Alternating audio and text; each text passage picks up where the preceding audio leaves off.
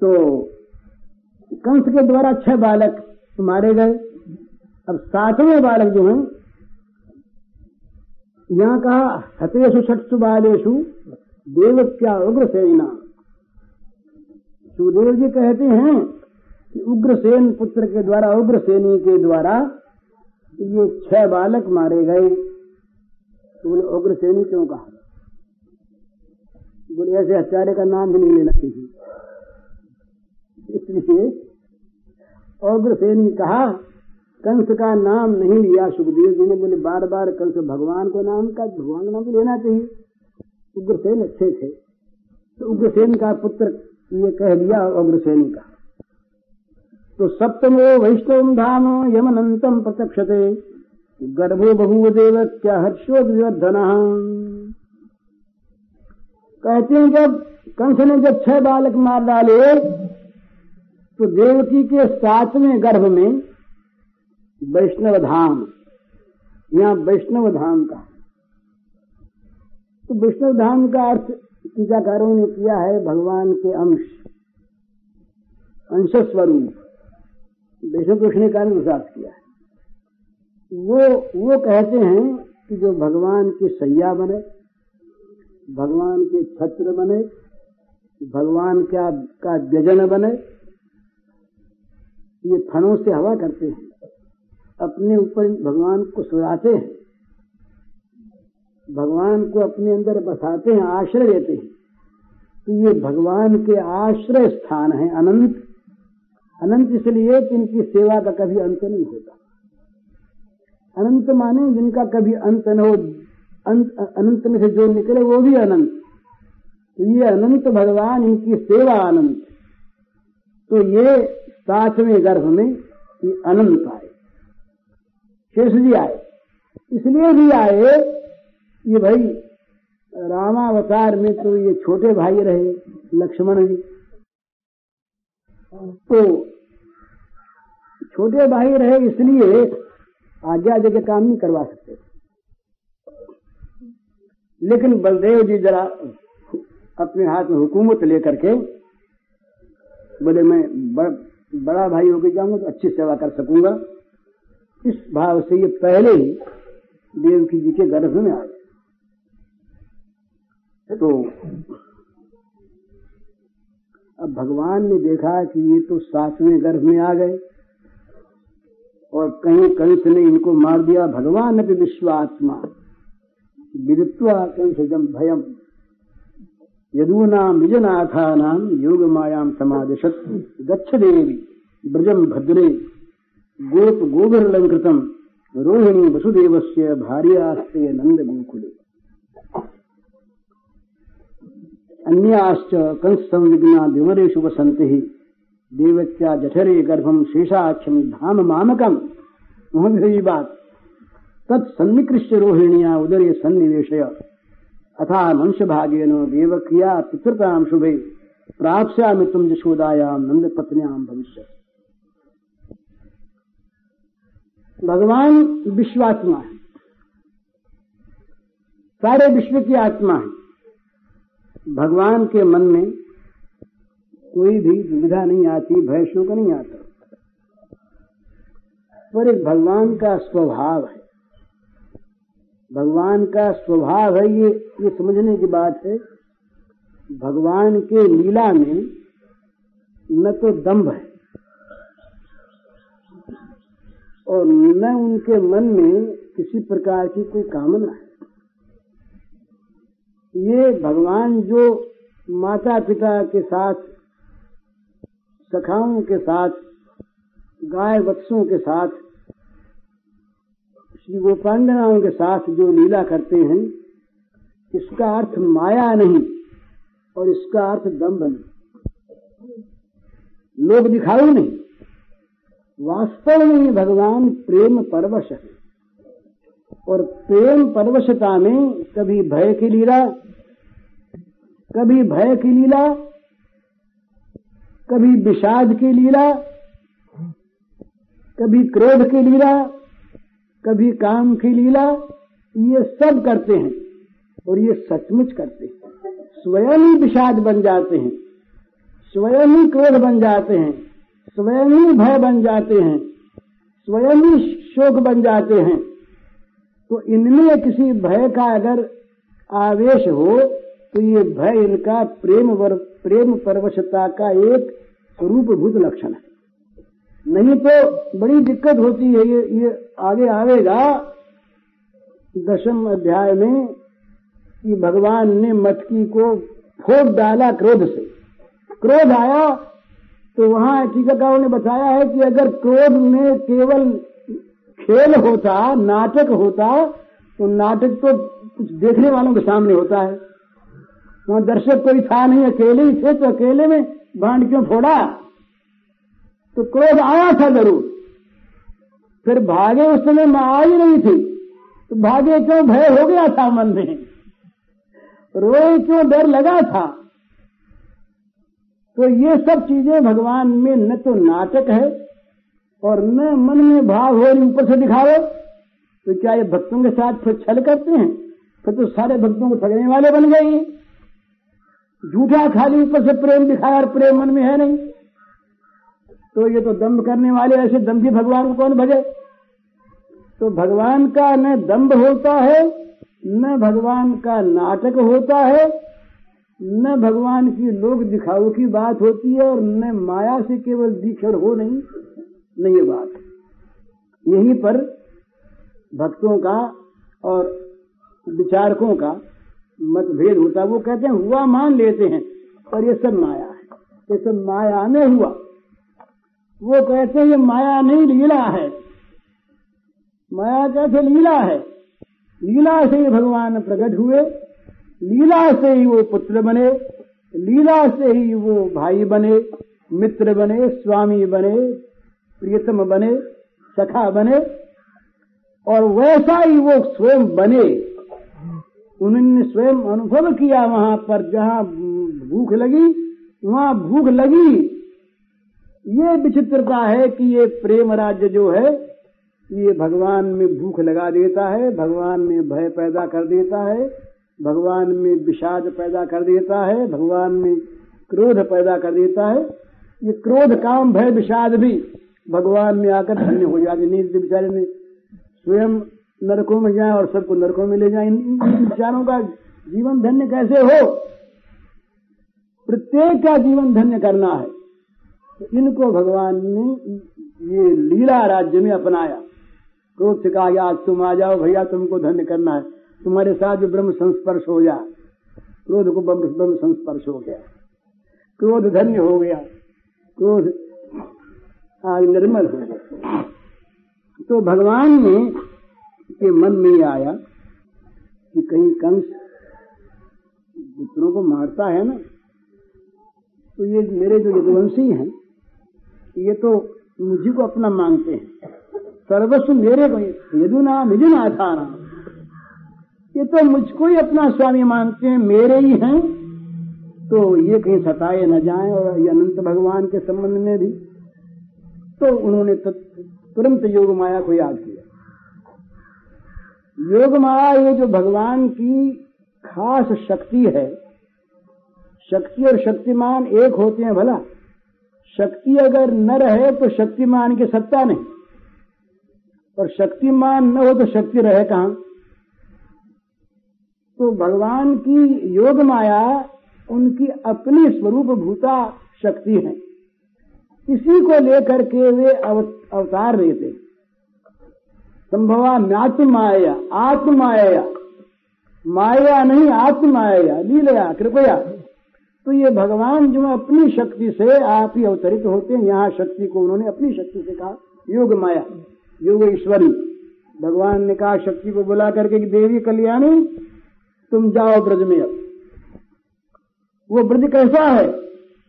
कि गोप गोप गोभेद लंकृतम बड़ा सुंदर। दिया कि वो ऐसा सुंदर लोक है कि जहाँ पर ब्रज में ग्वाले और गायें हैं, उनके द्वारा शोभित है। कहीं ऐसा नाम नहीं लिया, किसी बड़े ऐश्वर्य का नाम नहीं लिया। अलंकृत है। ये नहीं कहा कि वहाँ वो रहते हैं। वो जो ब्रज है मेरा, वो ब्रज गायों के द्वारा और गोपों के द्वारा सुसज्जित है, गहने हैं वो उसके। वे अलंकार हैं। उन अलंकारों के द्वारा वो अलंकृत है मेरा ब्रजदेश। तुम वहाँ जाओ। और ये कंस के भय से वसुदेव जी की रानियाँ भी जहाँ तहां भेज दी गई थी। तो वसुदेव जी की पत्नी रोहिणी और यशोदा जी में बड़ा आपस में प्रेम, स्नेह था। तो रोहिणी जी जो है, ये वहाँ ब्रज में वास करती हैं। और भी पत्नियाँ जो इनकी थी, वो डर कर चाहे जहाँ गुप्त स्थानों में रहती इस समय जो मेरा धाम है, जो मेरा निवास स्थान है, जिसमें मैं रहता हूँ, जो मेरी सेवा का मूर्तिमान रूप है वो धाम मामकम वो मेरा धाम, वो मेरा अंश, शेष देवकी के उदर में समय आया हुआ है। तो तुम एक काम करो, उसको वहाँ से निकाल के रोहिणी के उदर में रख रख दो। और फिर मैं अंश भाग लेना अंश भाग में रह जाएगा अंश भागे न। अंश भाग के कई अर्थ करते हैं। बड़े विस्तृत श्रीधर जी ने तो छह अर्थ किए ये वैष्णव दोषण कारण स्वभाव का जो अर्थ करते हैं, वही कह देता हूँ। कि पूरे रूप में नहीं अवतीर्ण हुए। यहाँ भगवान। मैंने जो केवल विशुद्ध वात्सल्य का भाग था माधुर्य का वो विशुद्ध भाग अलग रखा। उससे तो वो यशोदा जी के यहाँ जाकर के अवतीर्ण हुए। ऐसा मानते हैं। यशोदा जी के यहाँ भी और देवकी जी के यहाँ भी समकाल में दोनों जगह भगवान का अवतार है ये आगे पाँचवें अध्याय में इसका विस्तार से वर्णन होगा जाता अल्लाह महामना। स्वात्मज उत्पन्न आत्मज उत्पन्न ने कहा। तो सुखदेव जी बोलते हैं ना, कहीं यही बोलते कि भाई, वो वहाँ आ गए, मथुरा से आए हुए, ये तो नहीं कहा आत्मज उत्पन्न ने कहा। तो सुखदेव जी का संकेत है इसमें। तो अंश भागे का अर्थ इन्होंने ये किया कि ये अंश भाग जो है, अंश भाग से, पूर्णांश से, ये तो भगवान पूर्ण ही है।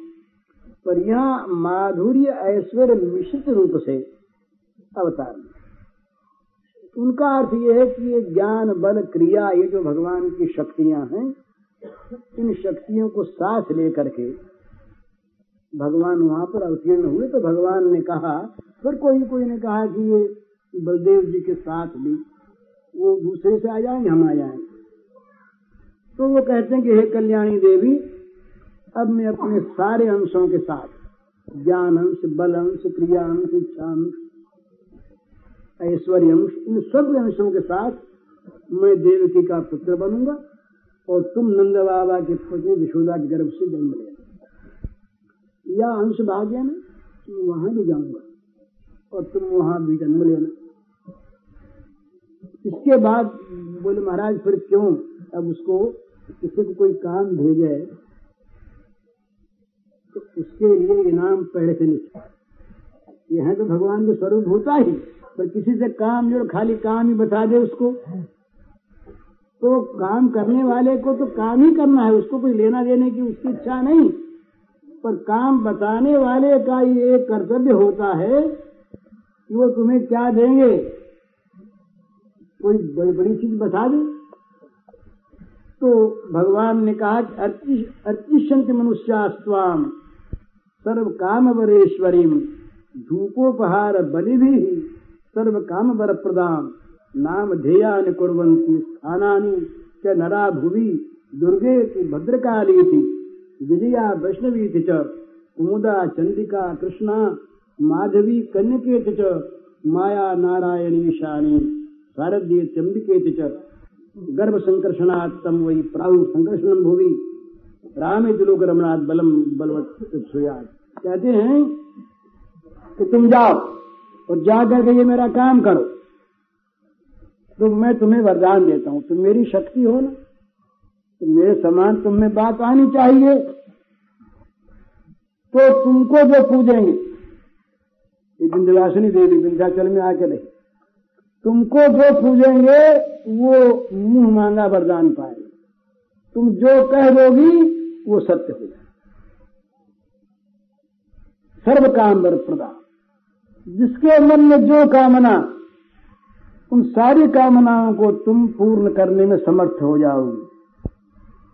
और इसलिए तुमको समस्त कामना देने वाली सर्व काम बर प्रदान जान करके सर्व काम बरेश्वरी समझ करके, और सब लोग तुम्हारी धूप, दीप, नैवेद्य और सामग्रियों से पूजा करें। तुम तुम तुम जगत में पूजनीय होगी। और जगह जगह पर देवी के स्थान बनेंगे। भिन्न भिन्न नामों से तुम्हारी पूजा का प्रचार होगा और तुम्हारे ये नाम होंगे दुर्गा, भद्रकाली, विजया, वैष्णवी, कुमुदा, चंडिका, कृष्णा, माधवी, कन्या माया, नारायणी, ईशानी, शारदा, अंबिका इत्यादि तुम्हारे बहुत से नाम होंगे जगह जगह तुम्हारे पूजा के स्थान होंगे और लोग तुम्हारी पूजा करके मन चाह फल प्राप्त करेंगे। और जो तुम देवकी के गर्भ से खींचकर जिनको रोहिणी के उदर में रखोगी खींचोगे? तो खींचे जाने का उनका नाम होगा संकर्षण। और वो बड़े बलदेव जी बड़े सुंदर रहे। और बलदेव जी सब लोग बड़े खुश। तो ये लोक रंजनता के कारण से, लोक रमणाद, लोगों को सुख देने वाले होने के कारण से लोग इनको राम कहेंगे। लोक रमणाथ लोगों को रमाएँगे, ये सुख देंगे, इसलिए इनका एक राम एक राम नाम होगा। और तीसरे ये बलवानों में अद्वितीय होंगे, बड़े श्रेष्ठ बलवान। इसलिए लोग इनको बल कहेंगे, बलभद्र कहेंगे। ये तीन नाम होंगे, तुम जाओ। तो बस संदिष्ट एवं भगवता तथे तथेत्यो तद्वच प्रतिगृह्य परिक्रम्य। तो भगवान की आज्ञा को सिरोधार्य करके ने भगवान के परिक्रम स्वीकार किया। और पृथ्वी लोक में आ गई। और जो कुछ भगवान ने आज्ञा दी थी उस प्रकार ले जाकर रोहिणी जी के उधर में स्थापन कर दिया। लोगों को क्या पता कि ये दशा हुई है? तो बेचारे लोग जो हैं, पूर्वा चिंता करने लगे, बोले, छह बालक तो मारे गए। बात हो गई। लोगों के मन में बड़ी का गर्भ नष्ट हो गया। देख करके पूर्वासी आपस में चिंता करने लगे, बात करने लगे। भगवान विश्वात्मा है। भगवान का कहीं आना है नहीं, वो सदा सब रूपों में वर्तमान ही। पर जहाँ भगवान को खास तौर पर कृपा करनी पड़ती है, करते हैं, वहाँ वे विशेष रूप से अपने आप को प्रकट करते हैं। अंशांश भाग्य। भगवान जो हैं अपनी सारी कलाओं को लेकर। इसका अर्थ किया है लोगों ने कि ये भगवान का जब स्वयं अवतार होता है, किसी ने कहा कि ये भगवान नारायण का केशावतार है। किसी ने कहा मैत्रेयावतार है। किसी ने क्षीर सागर साई विष्णु का अवतार माना। तो कहते हैं कि ये जब स्वयं भगवान आते हैं तो दूसरे दूसरे काम जितने होते हैं, जो और और शक्तियों के द्वारा होने वाले, वे सब काम भी उनके साथ अपने आप ही हो जाते हैं। उन सब कामों को करने वाली जो योजना है, वो भी उनके साथ लग जाती है। तो वो नारायण अवतार भी और केशावतार भी और विष्णु अवतार भी, अंशावतार भी, आवेशावतार भी, जितने जहाँ पर आवश्यक होते हैं, वे सब उनके साथ ही आते हैं। राजा आप आ गया तो मंत्री मंत्री सब आप अपने आप ही आ जाते हैं। बड़ा काम करने को तो एक आया तो छोटे मोटे काम। हो जाते उसके साथ ही तो अनायास। तो ये जो कंस का अथवा राक्षसों का विध्वंस है, ये कोई भगवान के अवतार का खास कारण नहीं है। इनके लिए तो जो शक्तिमान है, उनका अवतार होता है। कि स्वयं भगवान जो आते हैं, ये तो प्रेम परवश आते भक्तों के, प्रेमियों के प्रेम का जब ये तकाजा होता है कि उन्हें शक्ति नहीं चाहिए, उन्हें बल नहीं चाहिए, रक्षा नहीं चाहिए, मर जाए, कोई बात नहीं। रक्षा चाहने वाले के लिए रक्षा करने वाले आते हैं और रक्षा करने वाले सशस्त्र आते हैं। इसलिए यहाँ दो रूपों का वर्णन आवेगा आगे। विष्णुभूषणीकार के अनुसार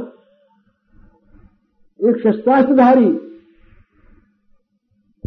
चतुर्भुज भगवान प्रकट हुए कंस के कारागार में, वो रक्षा करने वाले।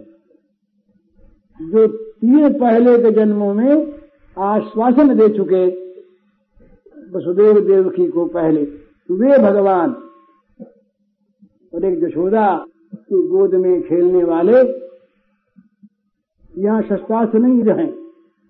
मुरली मनोहर द्विविध। ये भगवान। तो एक भगवान होते हैं मुरली मनोहर द्विभुज केवल प्रेम रस सागर। एक भगवान है चक्रधारी। सुदर्शनधारी कमल भी हाथ में है, बड़ा सुंदर शंख भी है, जिससे ज्ञान की घोषणा करते ये शंख नहीं बजाते।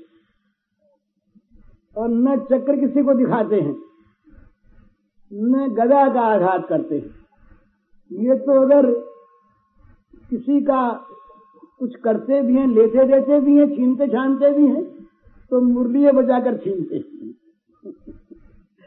अपना स्वरूप सौंदर्य दिखा करके ही छीनते हैं।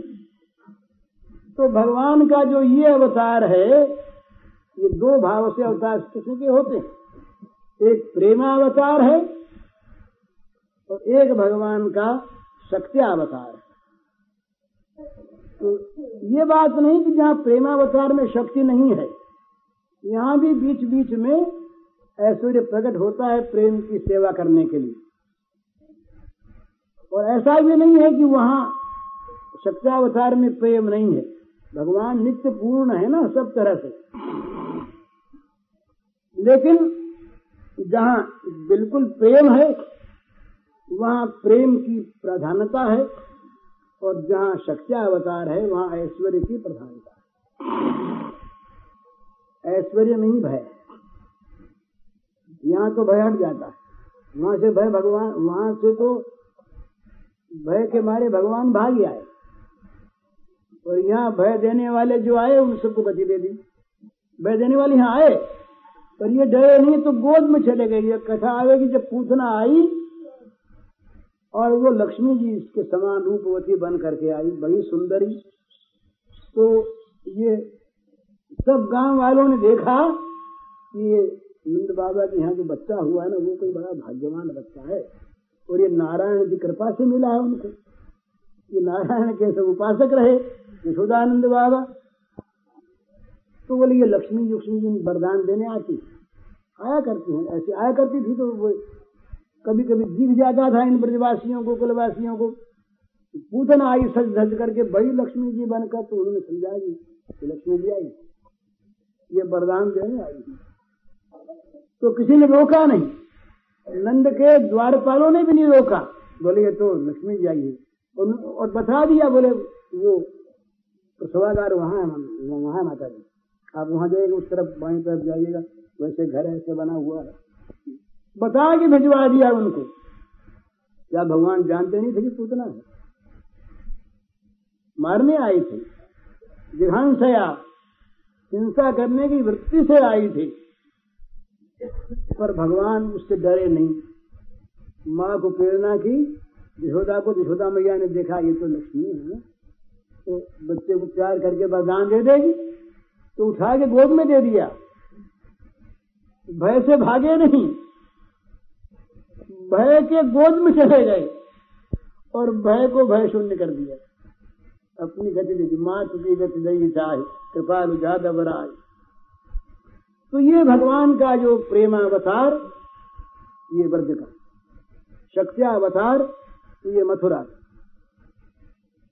तो यहाँ भगवान ने कहा कि मैं जब ये अवतार लेता हूँ तो सारी कलाओं को, सारी शक्तियों को, सारे अंशावतारों, आवेशावतारों, नारायणावतार मैत्रेय अवतार विष्णु के अवतार, क्षीर सागर साई के अवतार, इनके जितने काम हैं, वो सारी उस मेरी शक्ति के अंदर आकर सन्निहित हो जाते हैं। तो उन्होंने, भगवान ने अब सोचा कि ये अब अवतार लेना है तो अपने अंशांश भागे न सारे अंशों को लेकर के भगवान क्या किया उन्होंने? कि वसुदेव जी के मन में आ गए। मन आनक बिंदु अब आविवेश मन में प्रवेश किया, ये भगवान उनके शुक्र में प्रवेश नहीं हुए। ये जो सृष्टि है, भगवान का उदय, ये सृष्टि नहीं, सजन नहीं, आविर्भाव है। भगवान वसुदेव जी के मन में आ गए। अपने उनको मन में दिखाई दिया कि भगवान आ गए। भगवान उनको मन में दिखे प्रत्यक्ष। भगवान ने मन में प्रवेश किया। संसार में जो संतान की उत्पत्ति होती है, वो शुक्र के अंदर वो कीटाणु होते हैं, जो संगठित होकर के किसी एक शरीर को, देह को पैदा करते हैं और वो कर्म बस आते हैं। यहाँ जो भगवान का अवतार होता है, इसमें तीन बात है। स्वेच्छया होता है। कर्म कारण नहीं होते। और पाँच भौतिक देह नहीं स्वेच्छा में संत भूतमय से गोपी ये भगवान का जो अवतार है, ये स्वेच्छामय है, भूतमय नहीं, पाँच भौतिक नहीं तो ये भगवान का जो शरीर है, ये शरीर माता के गर्भ में बनता नहीं। बनता होता तो ये आगे आवेगा, चतुर्भुज कैसे प्रकट होते वहाँ पर? बालक रूप में चतुर्भुज, शंख चक्र गदा पद में लिए बिल्कुल नई चीज़। आज तो सुना नहीं किसी ने। इस प्रकार से भगवान मन में आते हैं, मन में आकर के माता के उदर में प्रतिष्ठ होते हैं, मन ही से और फिर आविर्भूत होते हैं, लोगों को दिखाई देता है, ये भगवान का जन्म हुआ, इसीलिए वो अजन्मा का जन्म है। अजो प्रसन्न आत्मा भूता नाम ईश्वरो प्रसन्न प्रकृति में स्वामी दृष्टाया संभव माया ये भगवान आत्माया प्रकट होते हैं, अपने स्वभाव को लेकर, प्रकृति को लेकर, अपने स्वरूप को लेकर प्रकट होते हैं, जन्म नहीं लेते। तो इन्होंने वसुदेव जी के अंदर प्रवेश किया, मन में प्रवेश किया तो सब बिभ्रत पौषम धाम भ्राजमानु यथा रवि। दुरासदोज दुर्धर्षो भूतानाम संबभूव। कहते कि भगवान जब अंदर आए तो ये केवल माया नहीं थी कि उसको माया से ऐसा प्रतीत हुआ वसुदेव को, या या वसुदेव जी के कल्पना हो गई कि भगवान आ गए। ऐसा नहीं। वास्तव में भगवान प्रवेश कर गए अपने सारे तेज को लेकर के। वो जो अव्यक्त थे, वो वो वसुदेव के मन में व्यक्त हो गए। वसुदेव जी को दिखने लगे। और क्या हुआ कि जब वो ज्योतिर्मय भगवान अंदर प्रविष्ट हुए